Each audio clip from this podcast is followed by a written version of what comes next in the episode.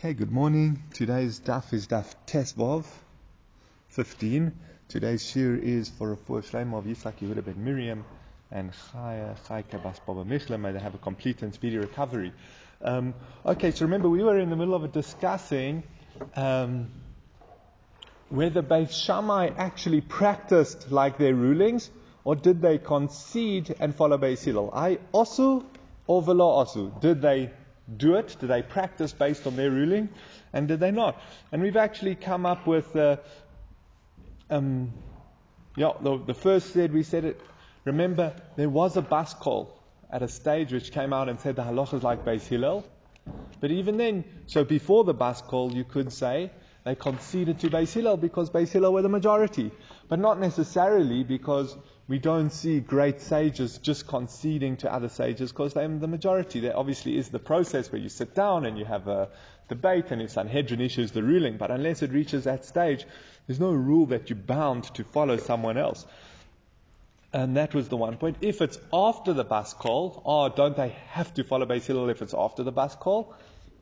Well, we know uh, the famous Rebbe He says, Lo Bashamayim here. We don't have to listen to heavenly voices when determining halach, and therefore Beis Shammai said we don't have to. So we had either of those possibilities, and we're going to see today um, mixed into this discussion, and this is where the whole sugya started, was um, with uh, with Loisis. You're not allowed to have different Jews having different practices in one place. Now, even that, it's hard to define. I was looking, I mean, remember we had a machlokes, Abaye and Rava. Does it apply in, it doesn't apply in two cities, but it would impl- apply in one city? And the one said, no, that's only if there's only one beis din um, issuing, uh, divergent psakim, I, the Beis sends out a letter one day saying this is okay, and then, then and some of the Dayanim end out send out the letter saying it's not okay. That's where it would be a problem.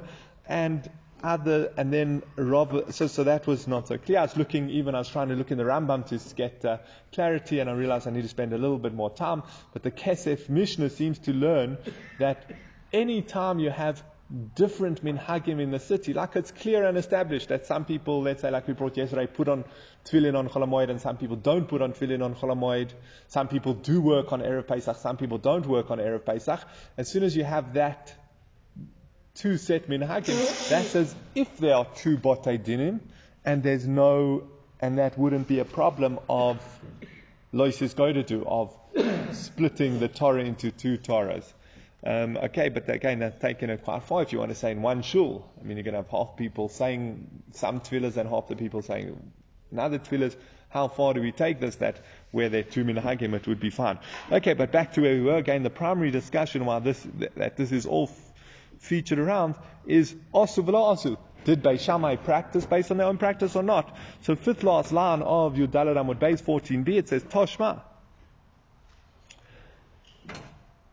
It says Amar Rabbi Yochanan ben Nuri, Rabbi Yochanan ben Nuri said, now, Rabbi Yochanan ben Nuri's concern was, remember this, and again, this is why it's connected to our Masechtes. We have the Machlokes by Shammai Beis Hillel. Does a Tzoras Erva do Yibum? According to Beis Hillel, a Tzoras Erva does not do Yibum. If she does Yibum, it's a Isu Kores, because it's Eishes Ach. For the Yovam to be with this Yavama, according to Beis Hillel, is the Isur Eishes Ach, his brother's wife. It's a penalty of Kores. Whereas according to Beis Shammai, they do Yibum. So Rabbi Yochanan ben Nuri wanted to, do now, and then according to Beis Hillel, she's free without Chalitza. Let's say she wants to go, they don't want to do Yibum and she wants to go marry another man. So according to Beis Hillel, she can just go and marry another man. There is no Yibum or Chalitza, whereas according to Beis Shammai, she would have to do Chalitza. And if she goes and lives with another man, marries another man without uh, permission, with, without Chalitza, it's a negative commandment, according to Beis Shammai. So Rabbi Yochanan ben Nuri says we can't have that in, in Bnei Israel. It's just not tenable that you have in one community you have according to half the community this woman's committing a isu kares and all her descendants are mamzerim and according to the other half of the community she's 100% in right. And of course, she's doing a mitzvah. She's fulfilling the mitzvah of Yibum.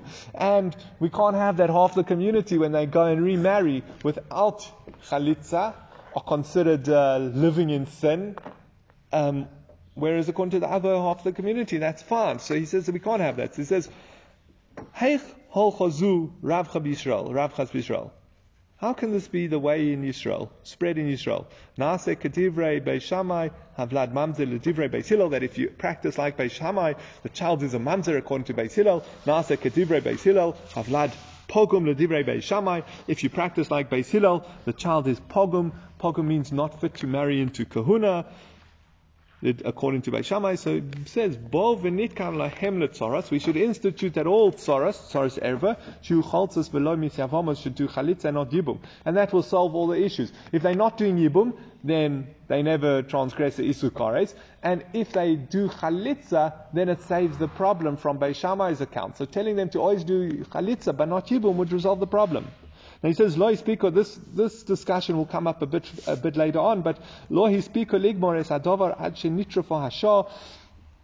Um, they didn't get to conclude this matter until the time was torn away from them. Not sure something happened and they didn't get to resolve it. They didn't get to institute Rabbi Yochanan ben Nuri's solution. Now, the Gemara carries on with the event. He says, not everyone agreed with Rabbi Yochanan ben Nuri that it was a good solution. Says, Amalei Rabbi Shimon Gamliel. Rabbi Shimon Gamliel says, What are you going to do about all the co-wives up until now? I, Rabbi Yochanan ben Nuri, if we institute this gezerah that you have to do chalitza and not yibum, you're saying that up to now, all these women who did yibum based on the ruling of the Gedolei Ador, Beis Shammai, are all going to end up being correct. Uh, retroactively, you're going to invalidate a whole lot of children and mamzei, um, children and families. So Rabbi Gamliel says, I don't think this is uh, this is a good solution. Now the Gemara, now again, remember why we bring in this, why are we having this whole discussion? To try work out that Beis Shammai practiced based on their rulings, or did they from the outset concede and follow Beis Hillel? So if you say it makes sense if you say that Beis Shammai practiced. Then Rabban Gamliel's question of Manasseh, what are we going to do about the children or the, the, the children from families who already did Yibum? If you say that they didn't do this practice, that Beis Shammai didn't practice based on their own rulings, then what's Rabban Gamliel's concern? There will be no children who would be problems up until here. Because none of the children would have, none of the women would have done Yibum because according to Beis Shammai they never acted based on their ruling. He says, no, The concern is about the Tzara herself, the Koaf herself. She has, um, even if Beis Shammai practiced like Beis Hillel and allowed the Koaf herself to remarry without chalitza, um, to re, without chalitza. So he says, Umana se, oh, but and then he says, what shall we do? He says, Heichi ka'amar hana tzaras de beis hillel beis heichi navad lehu. This is what he's saying. These tzaras of beis hillel to beis shamai, what should they do? Lichletzu to tell us, and now they should do chalitza. So according to Beis Shammai, according to Beis Hillel, there were these women who went, according to Beis Hillel, there were women, Tzaras Erva, who went and remarried, again, outside of the family, Let's call, yeah, whenever I use the word marry, generally means outside of the family, a normal marriage, whereas I'll say yibum if they did yibum if it's marrying the brother's wife. So they went and married outside of the family without chalitza, and now, like Beis Hillel's ruling, and now Rabbi Yochanan ben Nuri is coming along and saying, no, they have to have done, they have to do chalitza. He says, okay, lichletzu, so let them do chalitza. He says, mimasa gavrayu, they might become uh, unpleasant to their husbands. If a husband realizes, wait, you're telling me that this woman are basically been committing adultery to because she hadn't done chalitza, he'll like, uh, she'll become unfavorable in his eyes. So he says, we can't do that. We can't say this family, that couple have been living together for a while, all of a sudden she has to do chalitza. He says, no, so let her become, uh, repulsive to her husband. It's the better practice here going forward. He says, no, the ways of Torah are pleasant and all its paths are, are peaceful. I, the Torah, this, this is not a way of Torah to make a new takana that's going to cause a whole lot of strife in a marriage. Again, by in the middle of the marriage, then ask, oh wait, we've just instituted that your wife has to go and do chalitza. And he's like, what? I've been living with my wife illegally, caused a little bit of fight, what, there wasn't full disclosure, and uh, that's the concern. So that can't be. Um, that's why Rabban Gamliel was not happy, but again, we have no proof either way whether Beis Shammai, whether Beis Shammai practiced like Beis Hillel or not. Why would she need to do Oh, because Rabbi Yochanan ben Nuri wants to institute that going ahead, so that we don't have the conflict between Beis Shammai and Beis Hillel. He wants to institute that going ahead. Any Tsaras Erva must do Chalitza. Now, according to Beis Hillel, it's not necessary, but it's to resolve the other issues with Beis Shammai. Now, so going ahead, every Tsaras Erva has to do Chalitza. You're going to end up that, oh, look at this current marriage. He married this woman who was a Tsaras Erva, and she married fine according to Beis Hillel, but now according to Rabbi Yochanan ben Nuri's new Gezerah, they're going to have to do Chalitza. So that's why Rabbi Gamliel is not happy with that Gezerah. Okay, um, next one, Toshma. Omer Rabbi Tarfon, we're actually going to have about 12 or 13, I think, maybe 14 proofs are trying to prove this either way. Some will be successful, some won't. Says Toshma, the Omer Rabbi Tarfon, Rabbi Tarfon says. Now remember, Rabbi Tarfon is a Talmud of Beis Shammai. Because we know from Maseches Brachos, remember the story at the beginning, Rabbi Tarfon said, I lay down to say Shema, like, because remember, Beis Shammai say you say Kriya Shema lying down, and Beis Hillel say you have to say it, um, you don't have to lie down. You can say lie down also. So he made a point of lying down, and he was almost attacked, and he went and told him in the beis medrash, and they're like, oh, you deserve it. But he always tried to follow Beis Shammai because that was his uh, school of thought. That's where he was a student. So Rabbi Gamliel, Rabbi Tarfon says, Ti'avni mosai tovot soros habas liyoda ve'esayena. He says, my, bro- yeah, my brother is married to my daughter. And he says, and I desire, I look forward to the opportunity when the Tsaras Habas, I, my daughter's co-wife, will come into my hands and I'll marry her, I'll do Yibum. I, I want to practice like Beis Shammai. I can't wait for that opportunity. Now, interesting, the, the Tosfos Harosh switches around. He says, what? He's longing for his brother to die so he can marry his brother, the co-wife of his daughter? That does not not a nice way to speak, doesn't? So okay, so the Tosfos Harosh switches it around, but let's just go with the standard, um, straightforward reading. Like I said, that along the lines, he's saying, I think the halacha is so clear, like Beis Shammai, that I'm looking forward to the opportunity to do yibum to the Tsares Erva, which again, according to Beis Hillel, would think now, now, Ema va'asieno, he should say, and I will allow her to remarry. I, it sounds like Rabbi Tarfon practiced based on the ruling of Beis Shammai. Remember, the whole point of this, the, the, the whole core of this discussion is, did Beis Shammai practice based on their rulings? Based on what Rabbi Tarfon says very clearly, they did practice. He says, I'm waiting for the opportunity to do Yibum to a Tzaras Erva. Oh, practice is like Beis Shammai. So Moses says, no, Ema va'asieno. Say, and I will allow her to get remarried I, to a stranger. So no, there's no true proof that he practiced. But he says, I long for the opportunity. Doesn't make sense. He says, I long for the opportunity to let her practice like Hillel. You know, like, what's he really saying there? Um, like it sounds like he wants to do something that stand out. You know, I want to make a point. That's what it sounds like he's saying. To say I want this, I want to let this Taurus ever to remarry in the rule, like according to Hillel, that's not making a point. That would have, that was the more common practice. Is no Menuri. He wants to make a point to exclude from Rabbi Yochanan ben Nuri. Uh, he wants to let her remarry without chalitza. Again, Rabbi Yochanan ben Nuri, what we saw in the previous proof, to want to institute that you always do chalitza. Okay, Toshma, another proof. Rabban Gamliel's daughter was married to his brother Abba. His na- the brother's name was Abba. Umeis beloy bonim, and they died without, and he, the brother died without children. V'yivon Rabban Gamliel es tzorotha, and Rabban Gamliel married her tzora. I, Rabban Gamliel, practiced like Beis Shammai. He married the co-wife of his daughter. This is Avatizbara. Is it logical to do such a thing? Rabban Gamliel would you assume that Rabban Gamliel was a Talmud of Beishamah? Definitely not. Rabban Gamliel was a direct descendant of Hillel. So he wouldn't be practicing like Beis Shammai. Eloshini bitaz or Rabban Gamliel da Ilonis have. The daughter of Rabban Gamliel was an Ilonis. Ah, remember we learned a few days ago that a What's the an Ilonis is a woman who never shows signs of physical maturity. She does not fall in yibum. There's a big discussion. We're going to assume now that the the tzara of an Ilonis also does fall in yibum.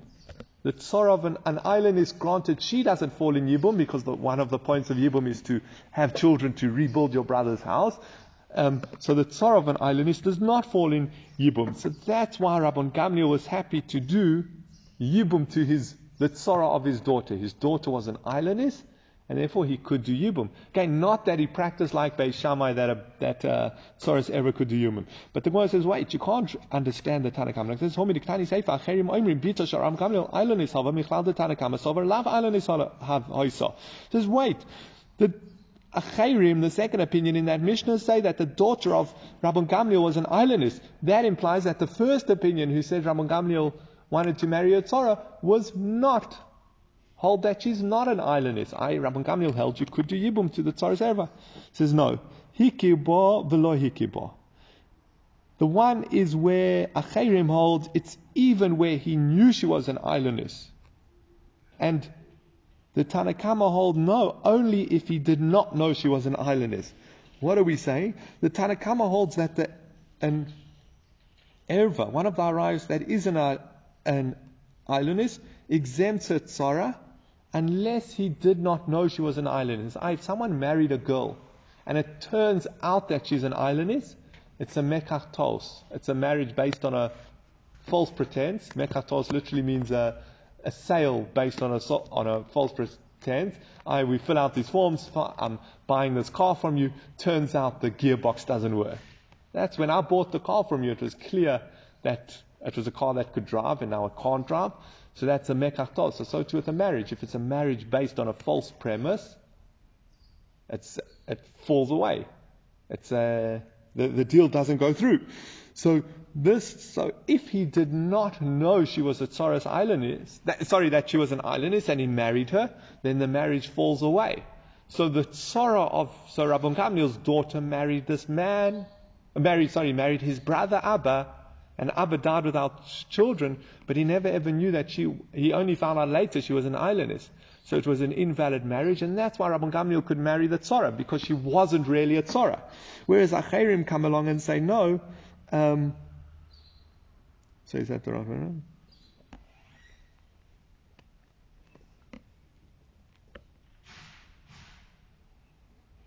Yeah. But Einachinami, if Abba did know that she was an Ilonis, then the marriage would have stood and she would exempt her tzara. Whereas Acherim, the second opinion, who says no, she was an Ilonis, what are they saying?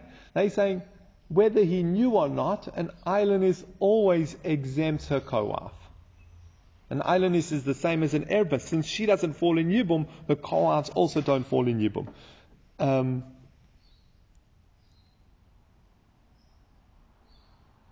sorry, other way around. An Ilonis, the first opinion was based on that. Sorry, sorry, I just got confused. The first opinion, the Tanakama hold that an Ilonis does exempt her tzara. Either tzara does not fall to Yibum. If the daughter's an Ilonis, again, unless he didn't know, but that's because then there was no marriage to the Ilonis. That's a mekach So therefore the tzara will fall in Yibum. Generally a tzara does not. Whereas Acherim hold that an island, the tzara of an Ilonis who was an erva, if the Ilonis was an erva and her tzara, do fall in Yibum. So that's why Chayrim say that she was an Ilonis, she did fall in Yibum. So that's the first possibility. Hikir bavalo hikir So it's the same alternative you can say konas ulavasoif giresh ikabanayu. No, the machloiket, it was based on a different machloiket of if he married and then he divorced her. We saw about two pages ago. Remember, what's considered a tzaras erva? Do you go after the time of death? I was Abba married to Rabbi Gamliel's daughter and this Tzara at the time of death? Is that the key point? Or is it as long as the Tzara and the Erva were married at the same, at any point at the same time? Um, it's considered a Tzaras Erva. I, let's say Abba married his daughter and then, and he had this co-wife, and then he divorced the daughter. So now the co-wife, and then Abba died. At the time of death, Abba was not married to the daughter. He was only married to the co-wife. So that's the machlokes here. Um, according to the Tanakama, you go after the time of death. So Rabban, so she, so Rabban Gamliel's daughter was not married to his brother Abba at the time of death and therefore he could do Yibum uh, to the Tzara. According to Acherim, no, you go at, if at any point in the marriage the Tzara and the Erva were married at the same time to the brother, then she does not fall in Yibum. However, here, the daughter was an Ilonis, so she could still fall in, so the Tzara could still fall in Yibum. So that's the second answer. Third answer, the difference is if there's a condition and then they do bia, that's what the machlokes is based on. I.e., if a man marries a woman out tonight, let's say he says, okay, I'll do kiddushin to you on condition you don't have any vows.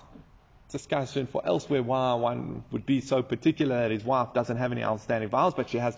Turns out that she has, and then he sleeps with her before verifying this tonight. And then it turns out that she did have vows. She had a vow that she would never have carbs. I don't know what it, what her netter was, that she would never do X. So it turns out, now, according to the Tanakama, well, the marriage is cancelled because he only married her on condition she didn't have any outstanding vows, and she did. So the marriage is cancelled. According to the Acherim, and that's why, so that's why Reb, uh, Gamliel could do Yibum to the tzara of his daughter from his brother Abba. Um, Whereas the second opinion holds no. A person does not make his um, his uh, bias for nothing. He's not going to, if he sleeps with a woman, he doesn't want it to turn out that it was out of wedlock, that it was nus. Therefore, if he does sleep with this woman who he married on condition, he's kind of waiving the condition because he would never sleep with her until he's verified it. And that's, so the marriage stands. Oh, so then how could Rabban Gamliel do Yibum to the tzara of his bita? The marriage between his brother and his daughter stood because his daughter turned out to be an Ilonis. His daughter was an Ilonis. Okay, so either way, we have three explanations dismiss. Again, we wanted to say, look, based, Rabban Gamliel wanted to practice like Beis Shammai. Must be Beis Shammai practice based on the act. Rabban Gamliel wanted to do Yibum to the Tzoras Bito. And now we just had three explanations how in that case, Rabban Gamliel, Rabban Gamliel obviously followed Beis Hillel, and we gave three different explanations why he would be marrying doing Yibum to the Tzara of his Bito, and they all boiled down to that his daughter was, was either an Ilonis, and an Ilonis does not exempt her her uh, Tzara, or it turns out that his daughter wasn't really married to his brother. Okay, Mosiv, another challenge. Mosiv Ramasharsha, Maisa Rabbi Akiva. There's a story with Rabbi Akiva. Now, just before we go into the incident with Rabbi Akiva, this is jumping back to Tu BiShvat. Remember, Tu BiShvat is the New, New Year's for the trees, the birthday of the trees. Now, obviously, we don't need to tell the, what's the halachic ramifications? Let the trees, uh, let the trees have their birthdays whenever it suits them. Why do we say when the birthday of the trees are? So one of the main ramifications for us is with Maser. Remember, in different years of the Shemitah cycle, you'd give different um, Masers. If it's the first, second, fourth, or fifth year, it's Maser Sheni. You take the produce up to Yerushalayim and eat it there or you redeem it onto money and take the money up and spend it on food in Yerushalayim. If it's the third or the sixth year, then it's Maser Oni. You have to take that produce and give it as charity to the poor. So we need to know when do you view this fruit as grown from. If it's from before Tu then it's from the previous year. If it's from after Tu it's from this year. So what? Ha- so so that's why we need to know. Now it's a machloikes. We saw this in Rosh Hashanah. Is do we go after the first of Shvat as the New Year's for the trees, or do we go after the fifteenth of Shvat, what we celebrate Tu BiShvat? So he says as follows: So sheliket esrog be'echod b'Shvat. Rabbi Akiva picked an esrog on the first of Shvat.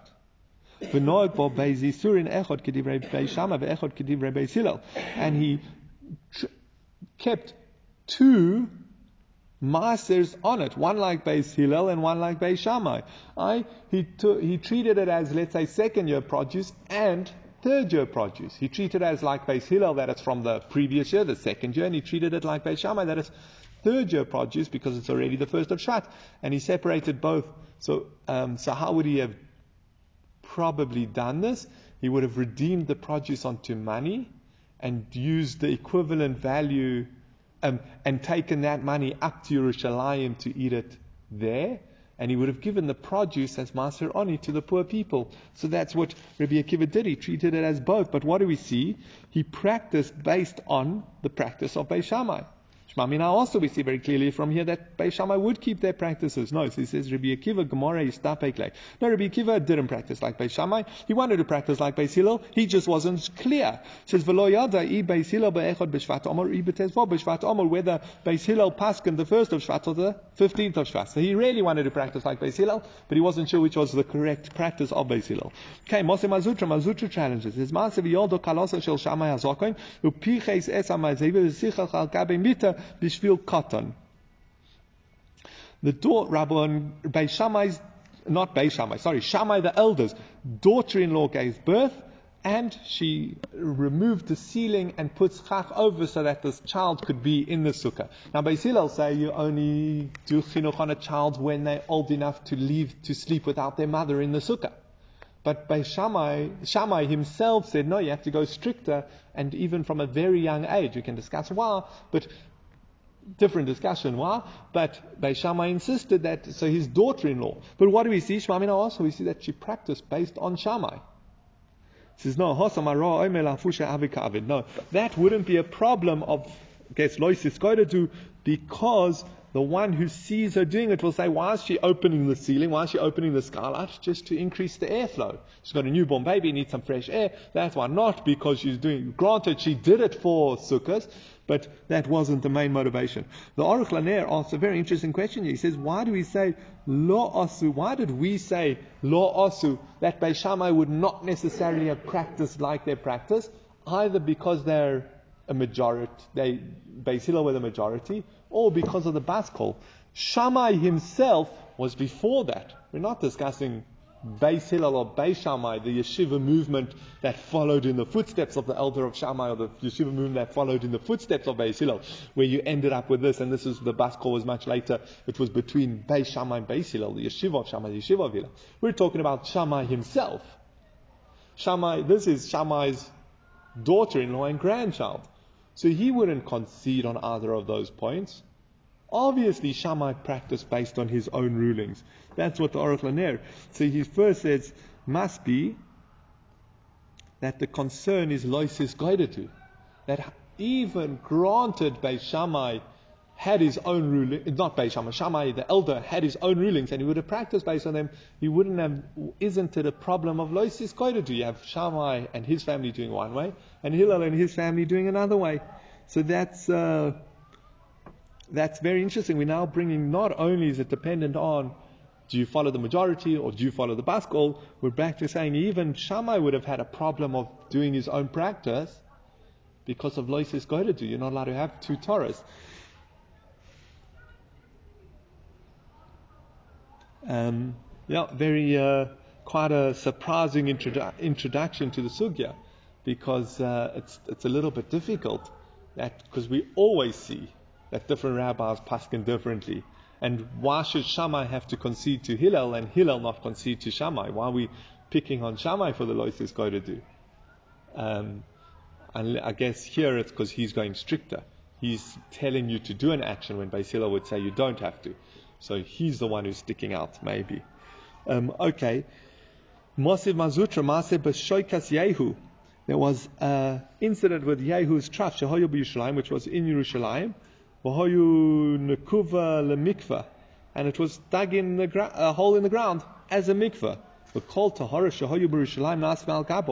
all taharas that they used to eat in Yerushalayim were made through things that were purified in that mi- Mishnah.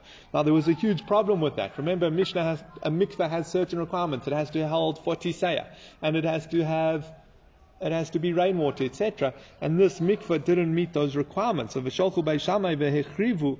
Yeah, but interesting. Pardon? Okay, let's assume it was a, okay, they discussed it a little bit. Let's assume it was a proper cistern sort of thing. It just wasn't big enough. Or, but not only, but there is a way to have a small mikveh connected to a big mikveh. How's that? With the famous thing, hashoka. If the water of a regular mikveh touches the water of a small, like we want to call it a mikveh, of a small pool of water, it makes all that water mikveh water. Now there's a machlokes by Shammai and Beis Hillel. By Shammai say to consider these two mikvahs joint, the, there has to be a majority open between them. According to Beis Hillel, you just have to have a pipe big enough that you can put your two fingers in and move your hand around like that. So, according to Beis Hillel, you just need between the main mikveh and this uh, shokas yehu, you just need a pipe between them. Okay, it has to be uh, wide enough, but just a pipe. Whereas according to Beis Shammai, it has to be you have to break the wall between them. So he says v'sholchu so v'sholchu Beis Shammai v'erchivu sheBeis Shammai oimrim ad shetiftach beruba. Beis Shammai went and made them open the wall between the mikveh and this trough because you needed open a majority. V'tnan eruv mikvah um, however, we learned in a Mishnah, Eruv Mikvos Kashofuferes Hanoid, Buvia You just need um, to join two mikvahs together, two pools of water together. You just need an opening the size of this tube. Yeah, and the hollow of the tube, like two fingers that can turn around in a circle. Shmamina also, but we see here, Beis acted based on their practice. Beis Shammai went and opened the mikveh, opened the wall between the mikvahs so that it flowed according to how they wanted. So the Gemara answers, no, Hasam, no, because there the one who sees Beis Shammai do this will say they just wanted to let more water in. So again, it's not a problem of loisis do because there's another justification. Why did they do it? Not because that's the halacha. They followed Beis Hillel, but they did it because. Um,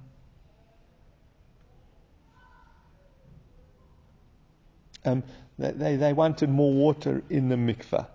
And therefore, again, it doesn't look like two, two different Torahs. Again, remember Rashi's whole svara of the problem of Eloisis Godet is it looks like they're two different Torahs. Some Jews practice Torah A and some Jews practice Torah B. Um, but if, if, you can, if you would explain it based on another reason, we saw this earlier, um, if, as soon as you'll explain they're doing it because of a different reason, then that wouldn't be a problem.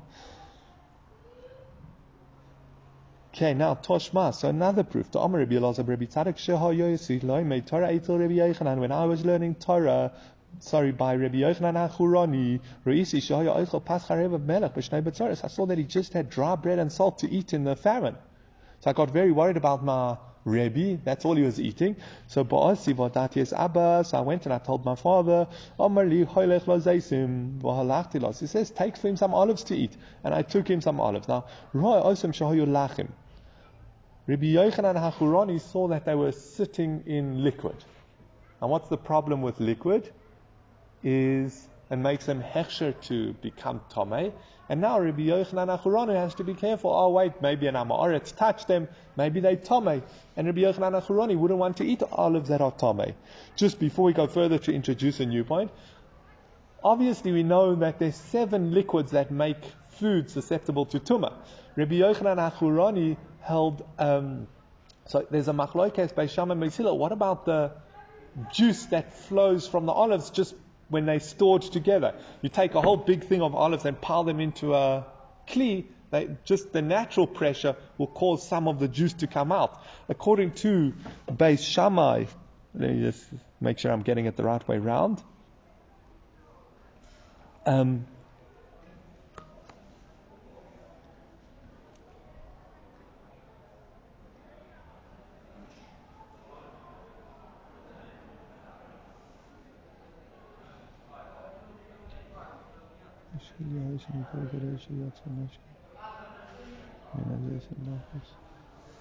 Uh, uh, sorry, it will become clear.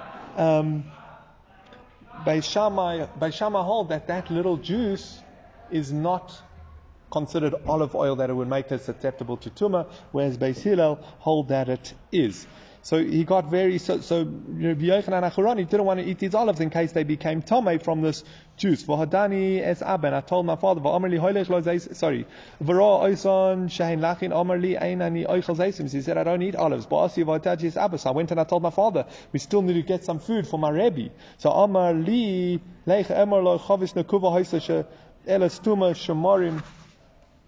Go and tell Sorry about that interruption. Let's just start from the Toshma again.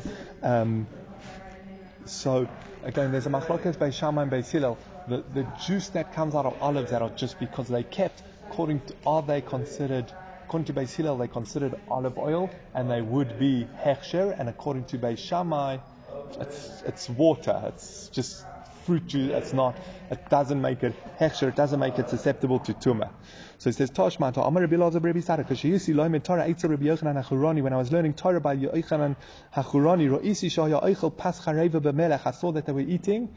Um, dry, he was eating dry bread and salt, which during the famine. Says, yes, Abbas, I went and I told my father, we need to get some food for my Rebbe. So Amali, Hoylech take these olives. And I took them to, so I took him a jar of olives, and Rohos and Shain Lachim, but he saw that they were moist. Now he was concerned, Rabbi Yochanan Churani was concerned that they had been touched by an Amma Oretz, and since they were moist, they had been Hechsher, and therefore they were Mekabatuma. Ba'asi, so Omar Li, so Rabbi Yochanan Churani told me, I don't eat olives. Says, Ba'asi Badati, es Abbas, I went and I told my father, Go and tell him that the barrel had holes in the bottom, and there, but the, it got blocked by the dregs. and we learned in a Mishnah, if you have a jar of these squashed olives. Beis Shammai Omrim Ein Beis Shammai say you don't need holes in the bottom because again he holds the liquid is basically just water or not water, it's just uh, uh, sweat from the juice and it's not going to make it susceptible to tuma. But Beis Hillel, I mean, Beis Hillel say, no, it's considered olive oil, therefore you need to make a hole in the bottom because what does the hole in the bottom show? The hole in the bottom shows that you want the liquid to drain out. And if the liquid drains out, then there's no problem.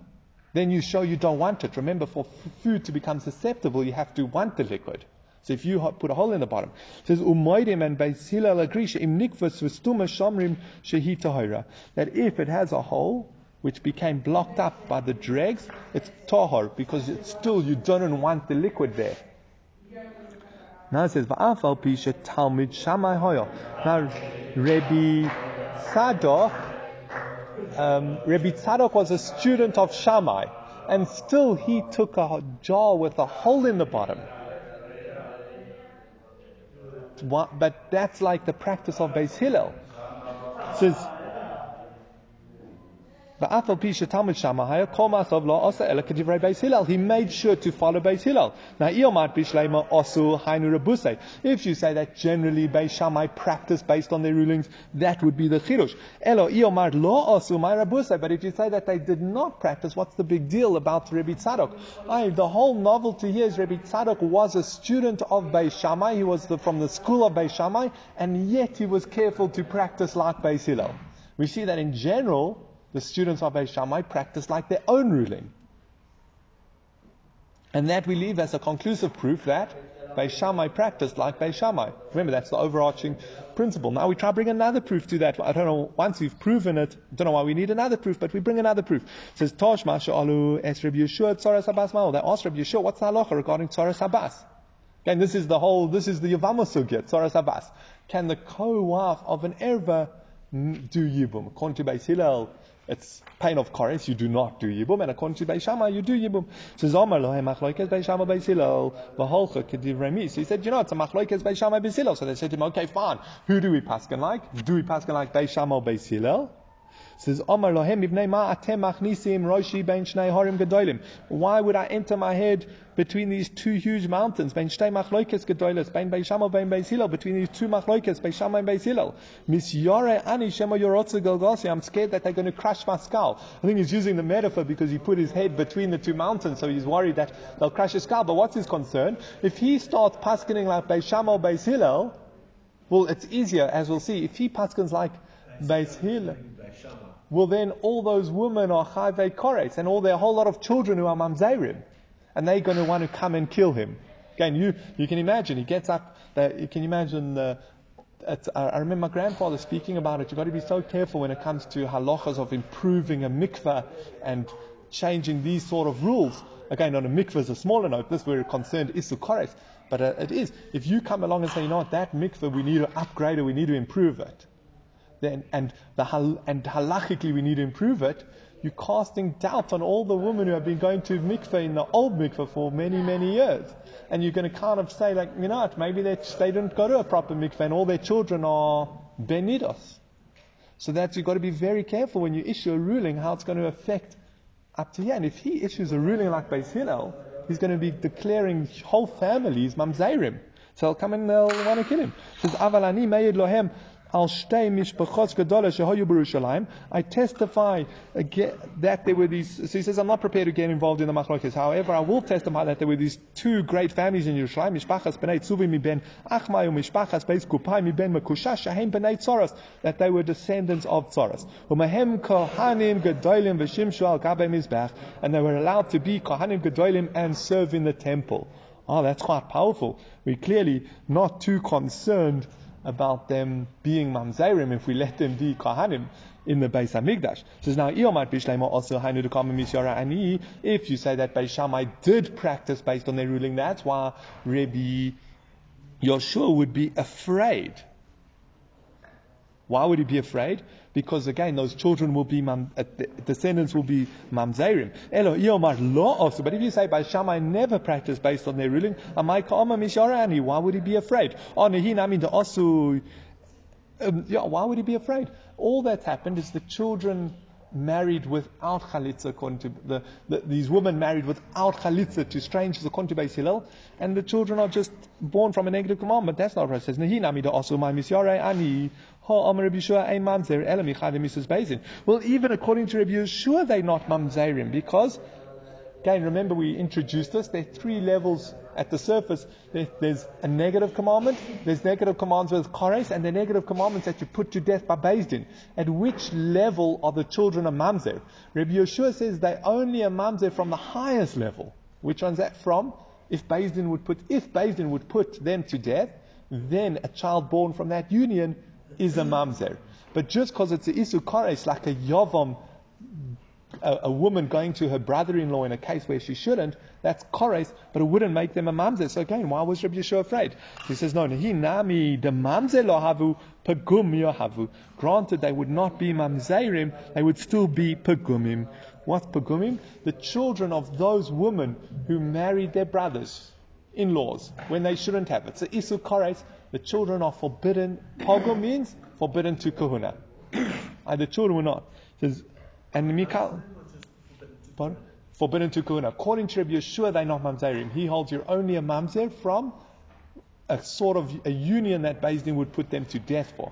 Not, as we said, the three layers. Whereas again, our standard approach, and this is the halacha we paskin, is a mamzerim from chayve kores says Almona. So he says, and I know this from an Almona. Almona shehein asura shehein isura nohog b'chol bana b'na pogum. And Almona to a kain gadol is not asur in all cases, but her children are forbidden. She's just asur to a kain gadol, and her children are pogum. They can't marry kohanim. Zushi isura shavi b'chol. This saras erva who's forbidden to everyone not just Kohanim, should definitely be Kalcham Arasur. So Kabo Minate Soros says no. So so uh, yeah, so he's saying so why would what did Rabbi Tarfon so that's what he didn't have anything to be afraid of. So no, he had a um. So no, he was afraid of this. Now Kabo Minate. But didn't his students ask him Tsaras about the Tsara, the Tsaras? They asked his students, what's the halacha regarding the co-wife herself? And he responded, well, look at the descendants. He's not answering the question. Says Tarti Koboimin They actually asked him two questions. First question they asked him, Tsaras Mai, what's the halacha regarding the Tsaras? Can they marry their brothers? Can they do Yibum or Masle do Chalitza? And then, Ve'intim Saloim Tsaras Kebaisila, if you want to say that Tsaras are like Beis Hillel, but Tsaras the Beis Hillel, Mahu, what's the halacha of the children of the Tsaras of Beis Hillel according to Beis Shammai. They're born from a negative commandment. It says, nafkamina, lemay nafkamina, what difference does it make once the halacha follows Beis Hillel? Okay, the halacha follows Beis Hillel. So this woman was allowed to marry someone else without chalitza. So what difference does it make that according to Beis Shammai she might be a problem? It says no, lemishad vlad rushasa lebeis Hillel to answer what would be the halacha regarding the child of a machzir grushosa. Remember, a man who wants to remarry his divorced wife after she married someone in the interim. The Beis Hillel, mi kamrin and kavachaymer. Do we say the kavachaymer umamona lekain gadol she'eni surah shava bechol bona pogum? If ban almona to a Kohen Gadol, the Isur doesn't apply to everyone. The child is pogum. Zeshu surah. This one is also to everyone. Should definitely the child should definitely be pogum. Or you know what? I think let's uh, leave it here. Getting quite distracted. We'll uh, finish up the this piece tomorrow and finish up the sugya tomorrow. Good.